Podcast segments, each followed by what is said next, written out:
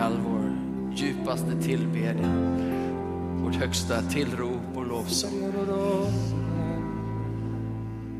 Jesus, du är fantastisk.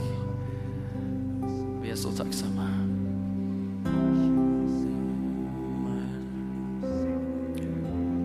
Så ber vi att du i ditt ord skulle heligande måla Kristus än tydligare för oss.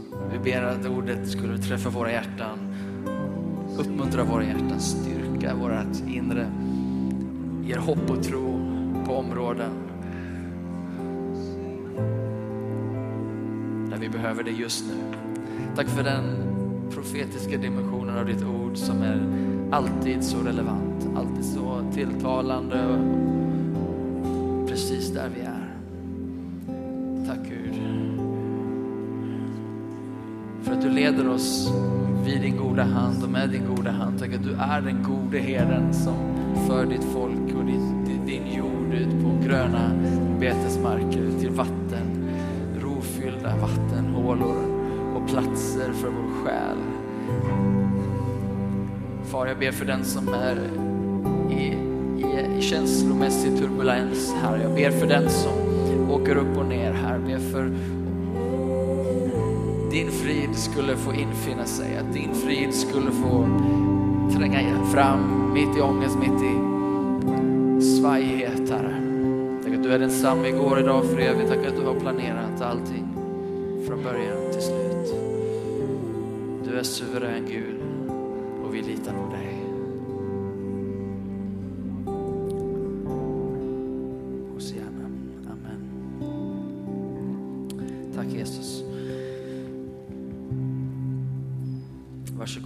och, slår slå dig ner i, i Guds närvaro. Och tack ska ni ha, eh, kära lovsångsteam. Och jag tycker vi kan inte uppmuntra cellofanen, jag säga. Men, eh, tack så mycket Charlotte, underbart sång.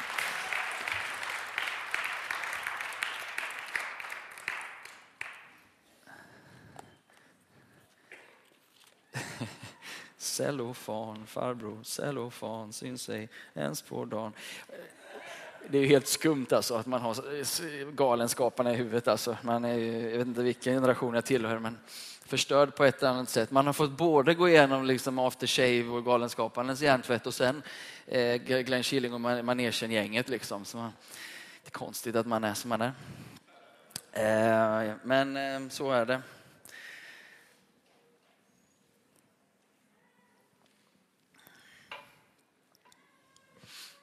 Och särskilt välkommen till dig om du är här för första gången eller gäster idag. Och eh, dela den här gudstjänsten med oss. Paul Lenius heter jag och pastor i församlingen här. Och eh, för eh, några helger sedan var det ju påsk och då på uppståndelsedagen så predikade jag som sig bör om uppstånden Jesus. Eh, och tack vare att han är uppstånden kan vi veta att han är Guds son. Eh, och är han Guds son då har han också Eh, både rätten att, eller ja, han har rätten att definiera ett och annat för oss. Han är bilden för oss. Han är liksom den vi följer och håller tag i. En, en söndag som den här när vi liksom ger oss här i lovsång och tillbedjan, det är för att han är den han säger att han är. Och vi vet att han är den han säger att han är för han uppstod från de döda. Jag sa då att eh, tre saker som är utmärkande Eh, när det kommer till Jesus och eh, man skulle kunna bara tala om honom utifrån den han är, men särskilt om man gör honom, lägger honom i kontrast till andra profeter eller religionsstiftare, ideologer eller filosofer, då framträder Jesus på eh, ett fantastiskt sätt. Ehm, och då nämnde jag gudsbilden, pratade om vilken gudsbild vi får genom Jesus, är helt enastående.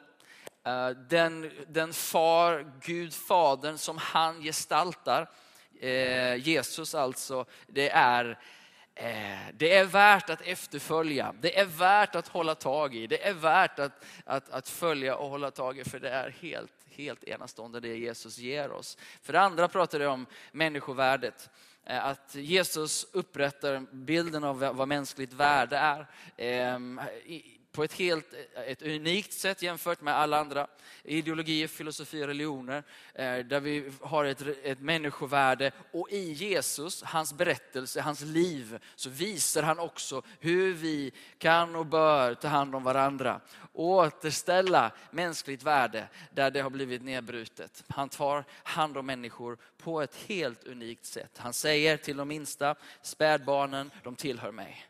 Han talar till rövaren som är dödsdömd, du tillhör mig. Eh, han talar till den prostituerade, du tillhör mig. Han talar till skattetullindrivaren, du tillhör mig. Eh, och han, han, han gör det för att han är Gud. Och han, han bekräftar var och ens e, egna unika värde oavsett livsresa. Vår Jesus är fantastisk i att upprätta Gudsbilden. Hurdan är Gud? Jo, han är Kristus lik.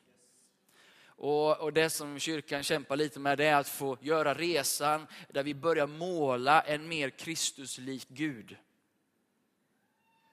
Förstår ni det jag tänker? Alltså, vi har målat en Gud kanske som är något långt borta, något eh, distanserad. Den dömande kanske guden, den fördömande guden, jag vet inte. Eller, eller en alltför vag gudsbild, en alltför för, eh, eh, vad ska man säga, eh, ehm, inställsam eller, eller allmän eh, utsmetad kärlek som inte är någon kärlek. Alltså, men i Jesus så får vi den samlade, upprättade, heliga gudsbilden. Eh, som, som eh, eh, är helt fantastisk och det mänskliga värdet. Men det sista som jag sa då, som jag ska lite fördjupa mig idag, är, är den bilden av nåd som Jesus ger. Ehm, eh, för det mänskliga värdet, Ehm, då eh, den mänskliga bilden är nedbruten. Om man, om man, alltså den, den mänskliga identiteten eh, gör att det som vi har runt omkring oss idag vi får se, jag lyckas komma tillbaka till mig själv. Eh, när vi säger så här, Gud skapade människan till att vara sin avbild.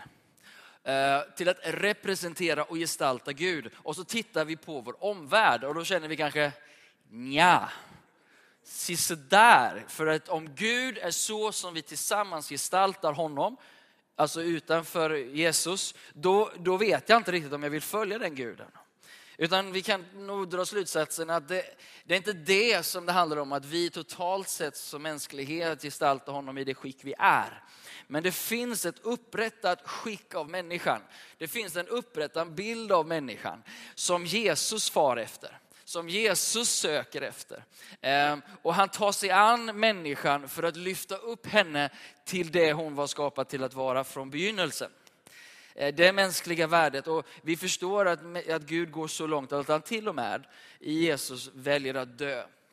Ehm, och sen uppstå igen för att upprätta den här bilden. Och det sättet som han gör det på, på det sättet som Gud når så djupt i människan att han får fatt på hennes djupaste problem. Det är genom nåd. Det är bara genom nåd som som vi tränger igenom skikten i det mänskliga varandet. Ända ner till det djupaste av hennes identitet.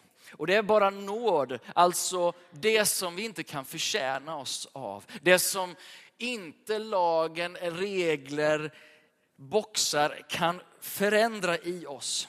Det är bara nåden, det är bara hans verk. Det är ett oförtjänt verk av Kristus som kan gå ner i den mänskligt brutna, spruckna gudsbilden och så når han ner på ett märkligt sätt. Och vi som har mött nåden i Jesus kan vittna om att det stämmer. Att han har rört vid någonting i den här Paul som fundamentalt var brutet, men som har blivit fundamentalt fött på nytt som fundamentalt har blivit annorlunda. Som är en ny identitet i Kristus Jesus. Jag vet fortfarande hur jag ska bete mig på ett gammalt sätt. Men jag vet att det är inte sådan jag innerst inne är längre. Utan Gud har i Kristus Jesus gjort mig ny. Det finns ett nytt sätt att leva på och det är tack vare nåden. Det är för att han grep in. Det är för att han steg in på min arena. Och så, Paul, jag vet att du inte klarar av det här själv. Har du insett det ännu? Ja. Ibland ska det ta ända till ett kors. Rövaren hänger där. Han har inget kvar, mer än några andetag.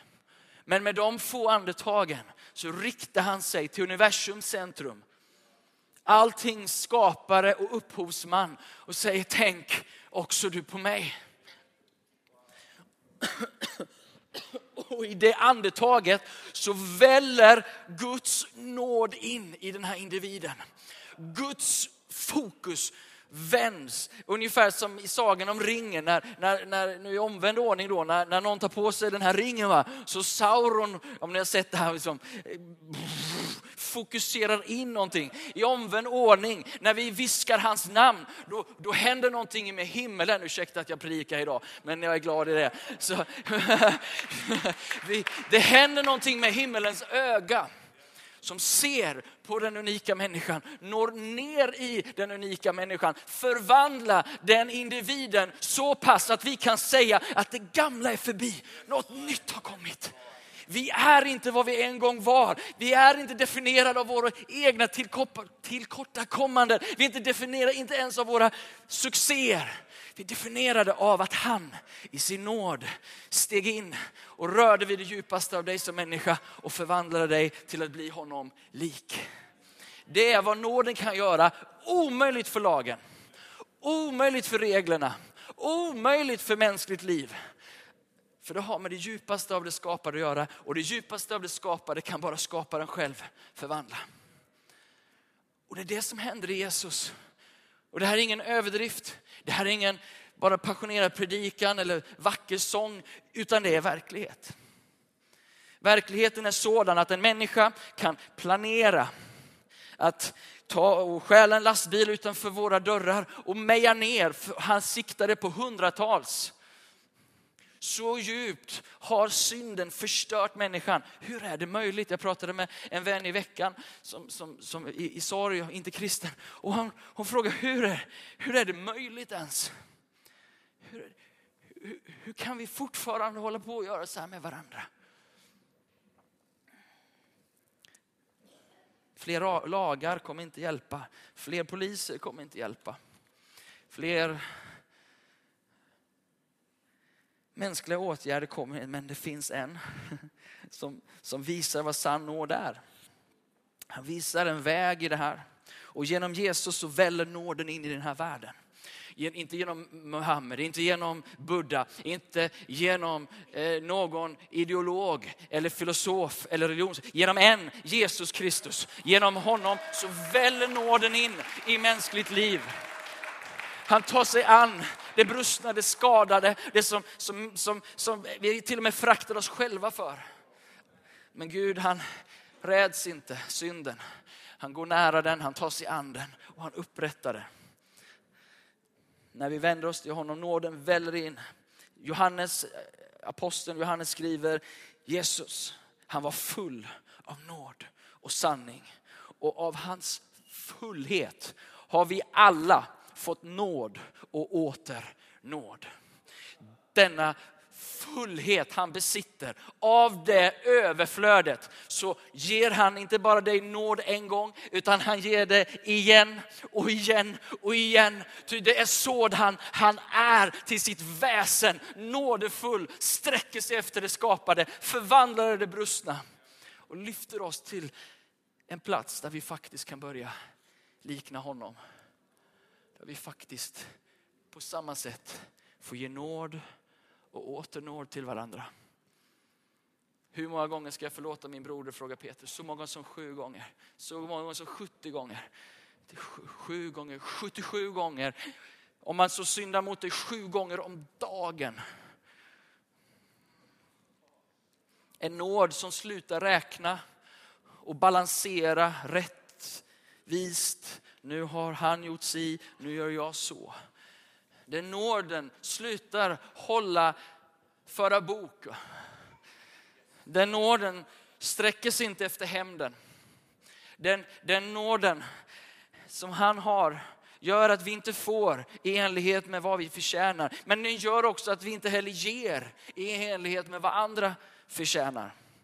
Nåden är kraften som gör att vi inte hämnas. Nåden är kraften som gör att vi inte ger bara så att vi blir kvitt, utan vi ger överflödande. Nåden ser inte till vad vi har gjort eller inte gjort. Nåden ser till värdet hos individen och investerar för att fylla dess behov på ett överflödande sätt. Nåden, som vi i den här församlingen kallar för att älska och hedra. Den, den, den ser igenom det brustna. Den, den vet att det finns en gudsbild nedlagd. Det finns en avbild nedlagd. Och i nåden verkar hon, du och jag, för att upprätta det som skadat är.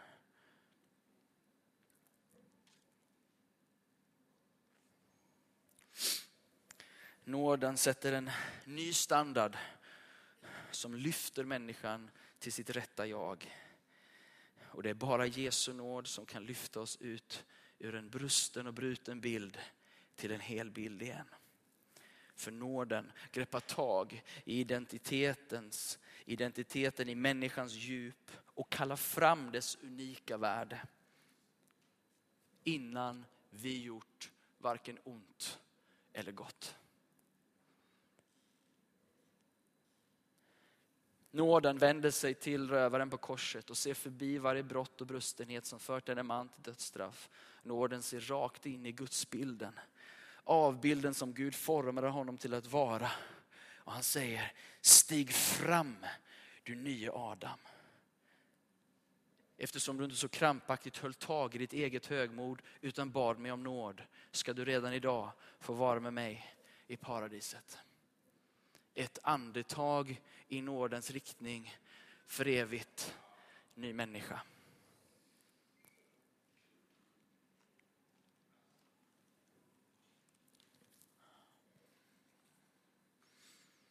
Nåden i mitt liv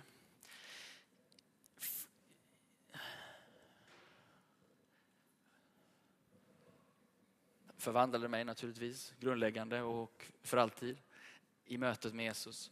Men jag, jag fick smaka på nåd när det kommer till församling.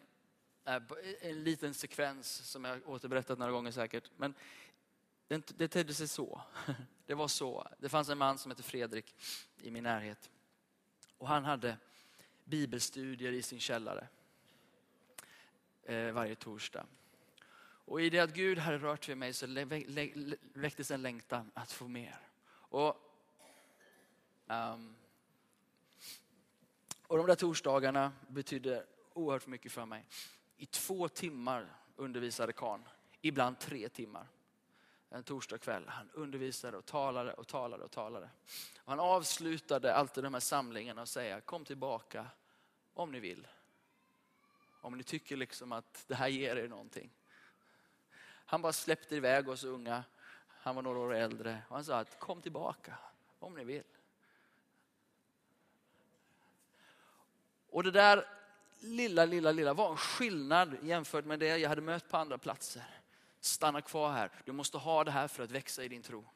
Du måste ha det här, du måste investera. Du behöver det här, annars så blir det fara värt. Jag hade mött sånt ledarskap och plötsligt så kom en annan ton som sa, menade ju naturligtvis någonstans samma sak, du behöver det här. Men det fanns en frihet, en sån frihet som jag faktiskt till och med kunde missbruka.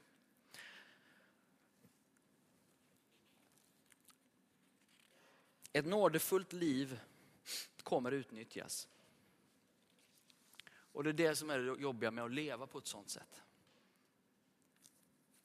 För om du menar allvar med din nåd, då är det no strings attached.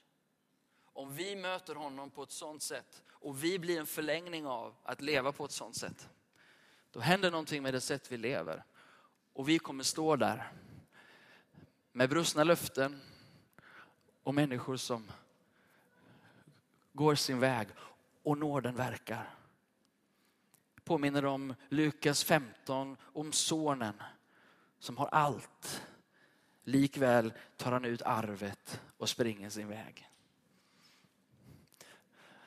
Nåden som spanar efter den förlorade sonen dagligen. Och vi väntar bara på att nåden ska få vända den här unga mannen, unga grabben tillbaka hem till pappa Gud igen. Men att leva så är kostsamt. Att leva så tär på vår egen själ. Men där finns också ett överflöd. För vi står i samma nåd. Men jag menar bara i det här så finns det ett vägskäl.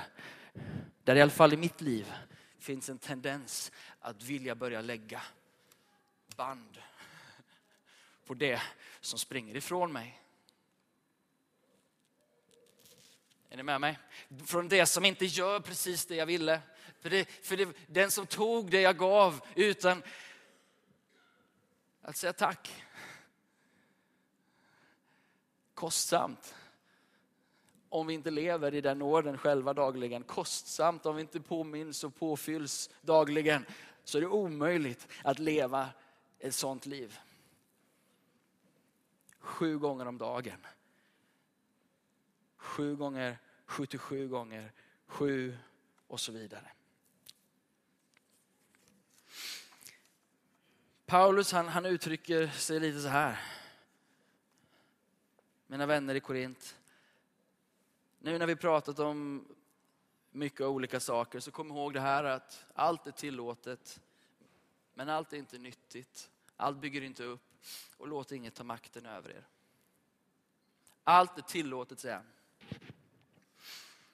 Och jag tänker i lärjungaskap och i ledarskap så är det, eller i föräldraskap, så är det mycket lättare att initialt styra människor genom att tala om för dem vad de får göra och vad de inte får göra. För tänk hur skulle de reagera om vi sa allt är tillåtet? Och när Paulus talar till Korint så är det ingen mogen församling han talar till.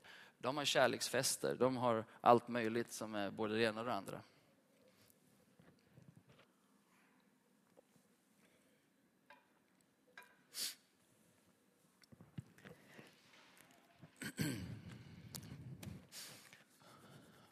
Jag gick i, i, i vår korridor här uppe i, på kontoret igår och förberedde mig så har vi nio olika rum där uppe. Varav en är låst. Och så tänkte jag, om jag skulle vara en gäst nu, kommer upp här och går igenom den här korridoren. Då skulle jag gå igenom och så tänka, varför är den dörren låst? Vad finns det bakom den dörren? Det måste vara något riktigt värdefullt. Men om jag går genom den här korridoren och tänker att allt är tillåtet. Men allt är inte nyttigt. Var, var, ligger ansvaret då? För det är väldigt enkelt att tala om för mig att du får inte gå in i det rummet. Dörren är stängd och det är låst. Okej, okay. ja, men då gör vi inte det. Och så går vi i alla andra rum. Men om, tänk om, det, om, om, någon kommer och säger men allt är tillåtet. Vad händer med dig och mig då? Ja, då måste vi börja fundera. Då måste vi börja tänka. Då måste vi börja ta ansvar. Och tänk om det är så på riktigt att du och jag är förvandlade till att vara honom lik. Tänk om det är så att i din identitet så är du sant gudslik. Tänk om du och jag får gå ut i livet och tänka, okej, okay, allt är tillåtet. I min nya identitet. Nu gäller det att utforska det här på ett bra sätt och ta reda på vad Guds vilja och Guds väg i det här är. Plötsligt så orienterar inte du och jag oss utifrån lagar och regler. Det här får jag inte göra, aj, aj, aj. Och så, så tar vi oss igenom livet två steg hitåt och ett steg ditåt. Det är inte det livet Gud har bjudit in dig att leva. Han har bjudit in dig i sin lustgård, i sin Edens lustgård. Han säger Adam och Eva, nya skapelse Kristus Jesus. Kunskapens träd står där. Ni har möjlighet att ta det. Allt är tillåtet men allt är definitivt inte nyttigt. Hans kärlek är gränslös. Men han sätter gränser. Och när vi bryter de gränserna så älskar han oss. Men han har gett oss ett gigantiskt ansvar.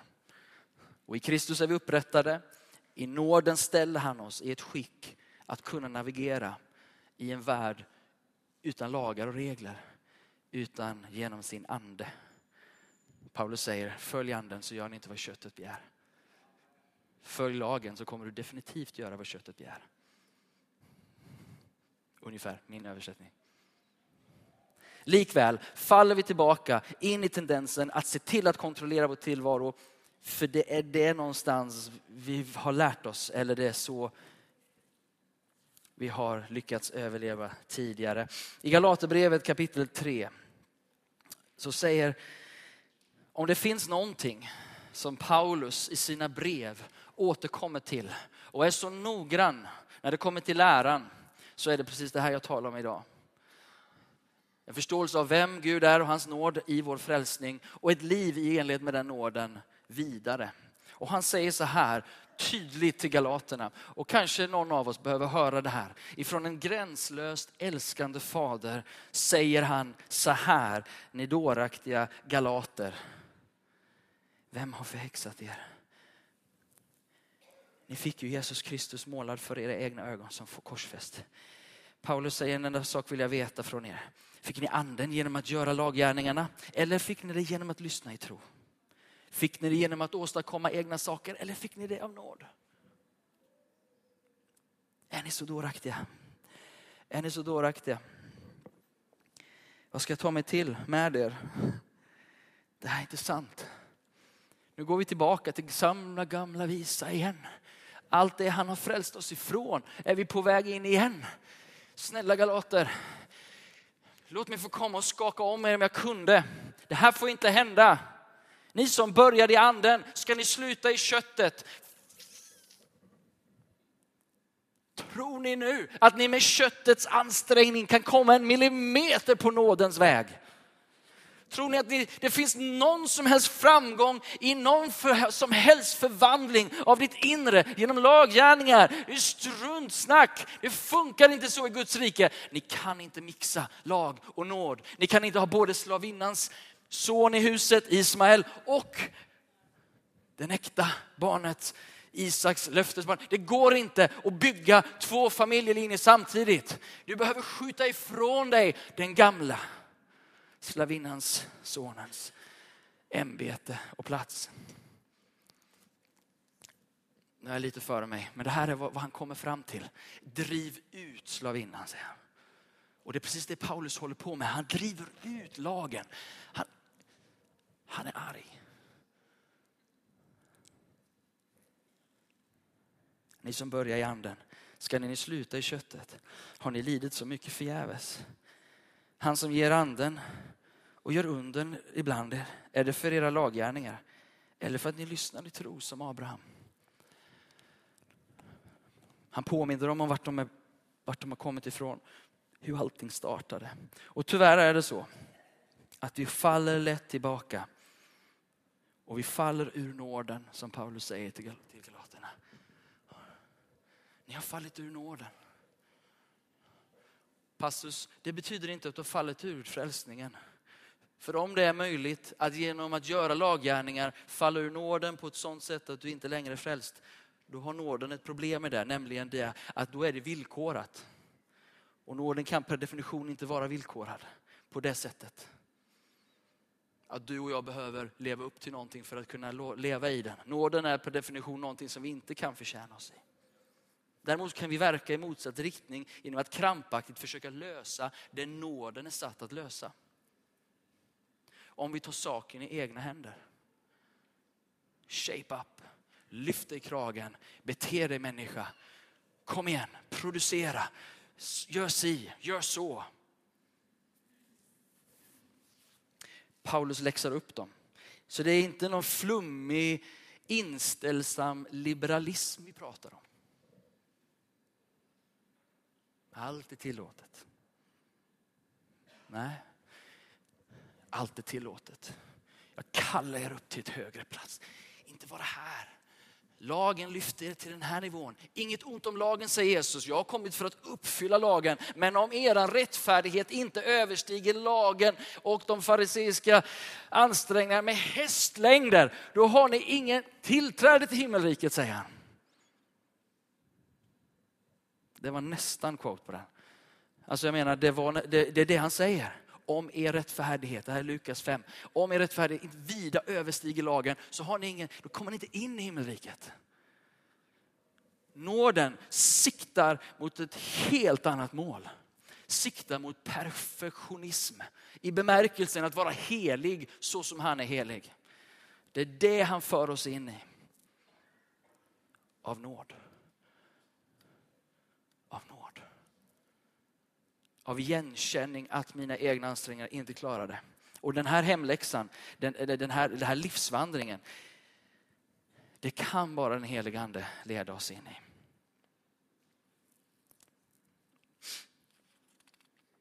Paulus säger i Galaterbrevet 5 och 13.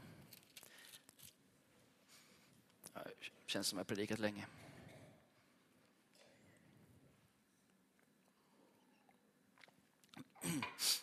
Det är nog bara en halvtimme. Dessutom predikar jag om nåd så att det går. Inte under lagen längre. Halleluja. Eh, så jag kan predika hur länge jag vill. Men det är inte säkert att det är nyttigt. Eller uppskattat. Det kanske var därför han kan ramlade ner från balkongen när Paulus predikade. Han predikade hela natten. Han bara, det är nåd. Galaterbrevet var vi Säger Paulus så här, ni är kallade till frihet bröder. Statement. Ni är kallade till frihet. Full frihet. I linje med det vi läste innan, allt är tillåtet. Wow, nu börjar det bli farligt. Känner man så här, men var går gränserna då?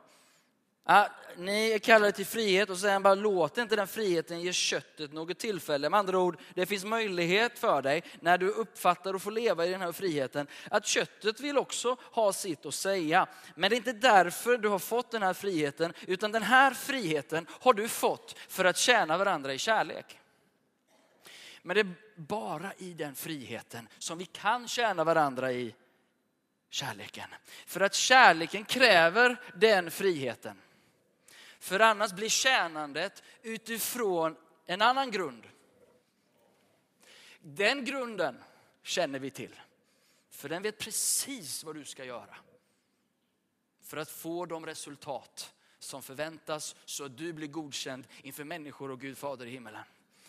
Det är ett fängelse och ingen frihet. Och den leder inte in i kärlek. Kärleken driver ut all fruktan för straff. Kärleken driver ut fruktan för straff att man inte har nått upp till förväntad idealbild. Kärleken sätter oss fria på ett sånt sätt att du till och med kan missbruka den friheten. För om den inte är så pass fri skulle jag vilja mena, då har du inte möjlighet att springa ifrån pappas hus så är inte den friheten där. Att sen komma tillbaka och säga, jag vill inte vara någon annanstans än i min faders hus. Och det räcker för mig att vara en enkel tjänare i det här huset. Det räcker för mig att bara vara hemma hos pappa. It's enough. Det räcker. Det räcker för jag vet vad det är att vara där ute. Jag vet vad det är att missbruka min frihet. Och ibland behöver vi göra det för att bara veta var vi hör hemma. Och ibland tillåter Gud det för att vi ska komma tillbaka. Och i slutändan så kan man fundera på vem var mest förlorad? Var det han som hade sprungit ut och gjort en rackabajsare? Eller var det han som var hemma?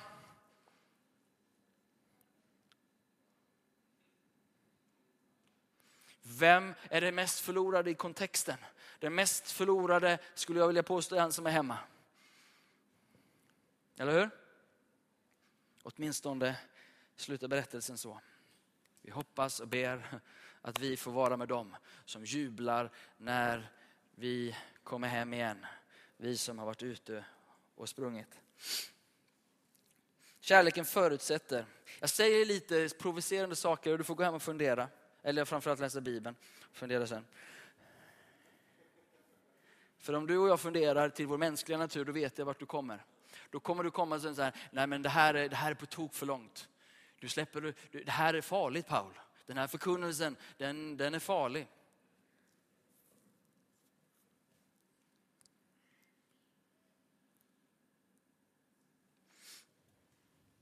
Jag vet bara i mitt eget liv, att ju mer nåd jag har förstått, desto mer vill jag ge. Desto mer vill jag lägga ner mitt liv. Desto hårdare kämpar jag. För jag vet att jag gör det inte för att erövra ett värde, utan jag gör det för att jag är värderad. Att min identitet är inte i mitt görande utan i mitt varande. Och han i sin nåd har trängt sig igenom mitt, mina skikt och lager som jag byggt upp och rört vid det djupaste av mitt, mitt innersta. Där är jag. Det är jag, Paul. Därifrån lever jag och kämpar enligt med den orden som han gav mig och ger mig dagligen. Ehm, kärleken förutsätter att frihet som kan missbrukas. Kärleken förutsätter en frihet som kan missbrukas. Friheten att lämna faderns hus för att sätta sprätt på arvet. Samma nåd som lät sonen gå är samma nåd som för honom hem. Väl hemma tjänar han inte längre under lagen utan under en erfaren nåd. Där finns en villighet att gensvara på nåd snarare än på fruktan. Paulus han säger, ni som börjar anden ska ni sluta i köttet. Och med det betyder det inte att man börjar göra kötsliga gärningar, i syndiga begär, utan det handlar om att ta tag i sitt liv i egen kraft. Och tror att det ska fullkomna våra liv. Paulus uppmaning i Galaterbrevet är driv ut slavinnan. Ty lite surdeg syrar hela degen, säger han. Du kan inte mixa lag och nåd, för då blir det lag. Måste karva ut lagen för att nåden ska vara nåd. Och det är bara nåd som kan se på rövaren och kalla fram den nya Adam. Det är bara nådens ögon och nådens vällande kraft ur Jesu eget hjärta genom ditt som kan tala och bekräfta den nya Adam i människor och resa upp människor till det de är kallade att vara.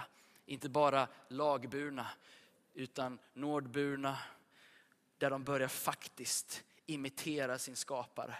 Där de faktiskt börjar gestalta någonting som går bortanför vad den här världen någonsin kan få till.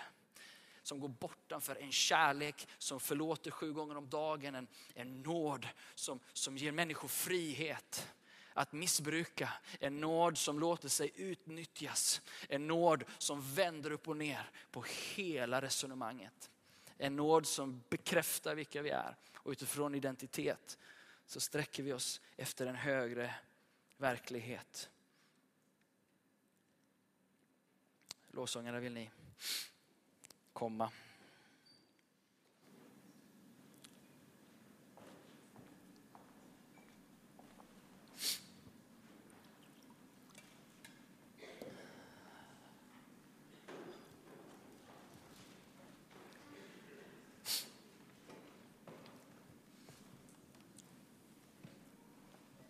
Om inte det här skakar om dig så har du inte hört vad jag säger.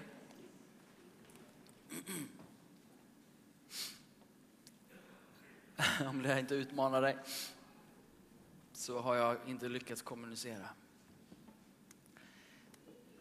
Men när den helige Ande får tag på, på det här i våra djup, i våra hjärtan och vi börjar förstå nåden. Och jag tror också att vi behöver en uppenbarelse av nåden i ordet och skriften, men vi behöver också en uppenbarelse av nåden i Guds församling.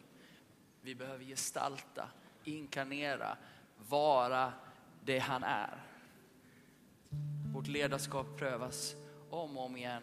Vårt föräldraskap prövas om och om igen. Din, din, din arbetssituation, du har tillfällen sju gånger om dagen att praktisera den här predikan. Sju gånger om dagen kommer människor vilja ha en annan respons ifrån dig, kommer vilja ta med dig och fördöma någon. Se den är här borta. Det här systemet, Paulus säger, anpassar inte efter den här världens tänkande eller varande, utan låt er förvandlas genom sinnets förnyelse.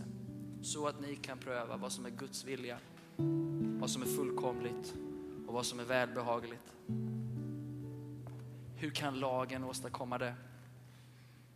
Hur kan lagen få oss att gå en extra mil? För den som inte förtjänar det eller den som har missbrukat din frihet, din, din, din nåd för 111 gången. We belong to another kingdom. Vi är inte av den här världen. Vi tillhör ett annat rike. Vi har en annan kung och han har en annan nåd. Han har en annan blick. Han har helt andra verktyg.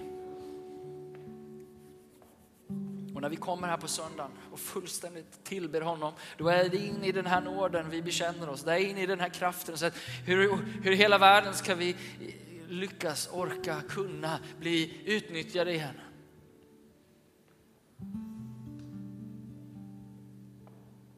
Det är inte rätt. Det är orättvist. Fine, det är det också i Guds ekonomi. Men det finns något annat som verkar i nåden som, som ser igenom detta, som hittar en annan väg. Ska vi betala skatt till kejsaren eller till templet? Ge mig ett mynt så ska jag visa dig. Jesus har en annan väg, ett annat rike. Han tar in dig i en korridor och han säger du får gå in i vilka rum du vill. Här har du till och med nyckeln till den låsta dörren. Allt är tillåtet, men allt är inte nyttigt. Allt är inte uppbyggligt och låt ingen ta makten över dig. För du är fri. Låt oss be. Vi kan stå upp tillsammans. Hörni.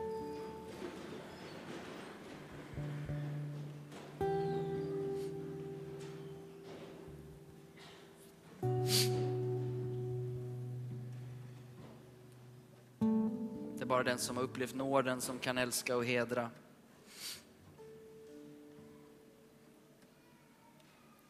Och kärlek och heder i praktiken.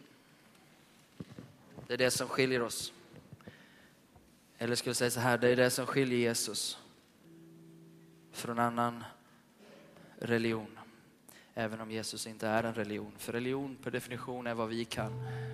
Eller per definition ska jag inte säga, utan religion är det vi kan göra för att nå upp till Gud. Jesus säger, du får godhet innan du är god.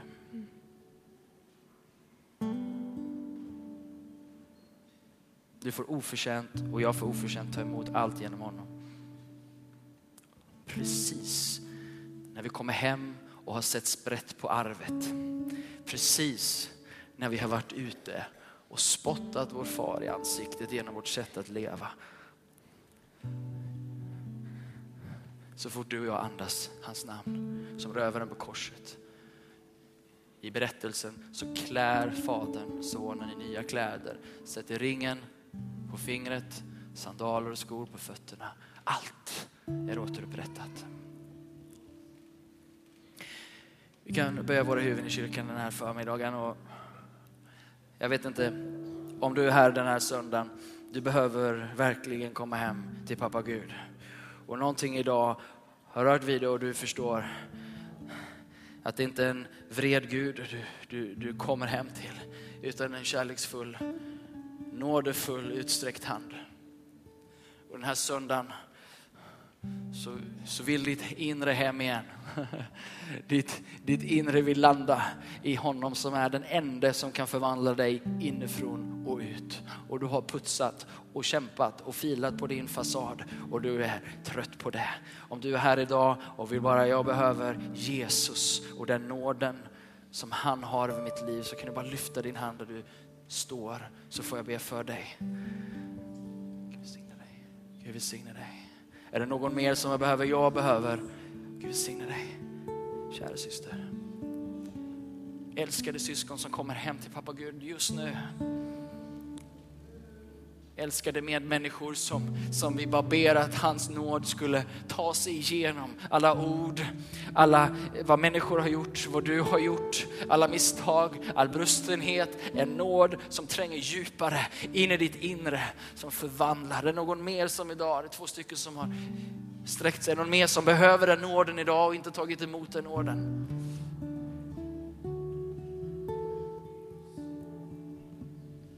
Himmelske Fader, allting skapare, vi tackar dig för att du är i sanning så som Jesus visade dig, visade hur du är. Du är så god.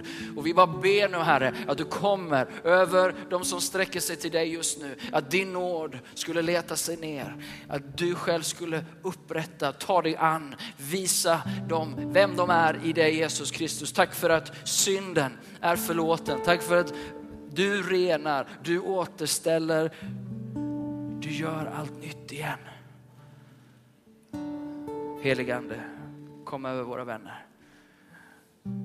Där de står just nu. Tack att i det famntaget som den förlorade sonen fick, i den stunden så sker det. Förvandlingen är ett faktum. Upprättelsen har börjat.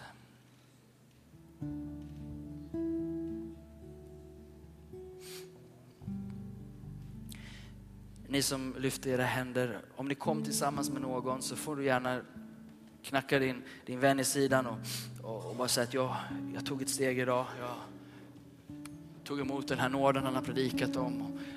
Så kan vi eh, gärna be tillsammans med, med dig om din vän tar med dig fram eller om du eh, så får vi hjälpa dig vidare på vägen. Jag skulle vilja ge en annan inbjudan också uh, i avslutningen här innan vi också tar fram uh, Sören. Ska få ge några kunskapens ord. Men, men jag skulle vilja ge en inbjudan till dig som behöver Guds nåd att byta sinnelag, behöver en upprensning, behöver ett, ett, en, en transplantation, jag säga, men behöver hända någonting. Det här är liksom något som vi så gärna faller tillbaka in i. Om du är här idag så, så ta, ta tillfället, låt oss be för varandra idag. Låt oss ta den här stunden och, och bara säga, Herre jag behöver mer av din nåd på det här området. Här, jag faller så lätt in i det.